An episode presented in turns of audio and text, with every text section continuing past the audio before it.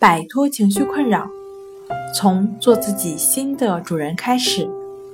大家好，欢迎来到重塑心灵，我是主播心理咨询师刘星。今天要分享的作品是强迫症能彻底治好吗？第一部分。想了解我们更多更丰富的作品，可以关注我们的微信公众账号重塑心灵心理康复中心。强迫洗涤、强迫检查、穷思竭虑、对立观念症状，只是强迫症最典型的表现形式。强迫表象、强迫恐惧、强迫意向、强迫性缓慢统称为强迫症状。映入眼帘的这些五花八门的强迫症，不由得使人不寒而栗。请不要为它猛兽般的辞藻吓到了。任何一个关于强迫症的扩充名，都是由强迫症领域的工作者们赋予的。如此，我们需要正视它。那强迫症能彻底治好吗？究其本质，方得强迫症彻底治疗方法。今天呢，这篇文章是从在任阶段、起因阶段、治疗阶段三个方面与大家共同分享。那今天呢，分享的是在任阶段和起因阶段。在任阶段，首先需要正确认识强迫症。现在就从强迫症的典型特征说起。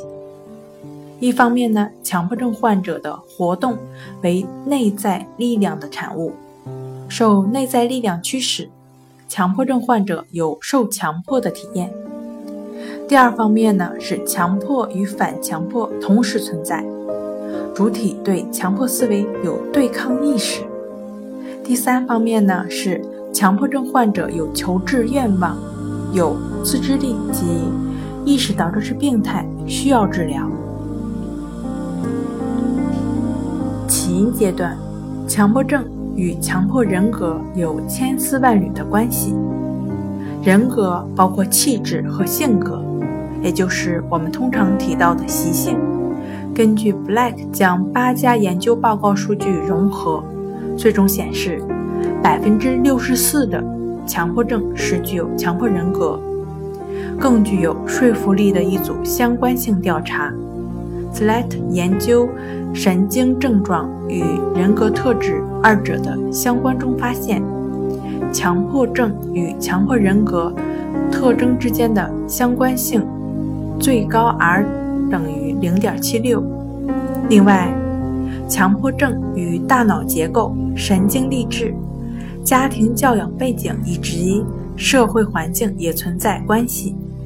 如此看来，要彻底治好强迫症的话，相比生物学因素，人格也就是习性和社会环境更具有被干预的可能性。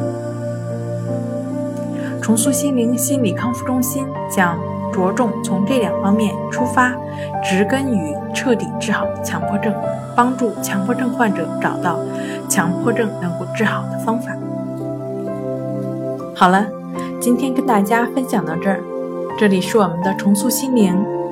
如果你有什么情绪方面的困扰，都可以在微信平台添加一三六九三零一七七五零 一三六九三零一七七五零，即可与专业的咨询师对话。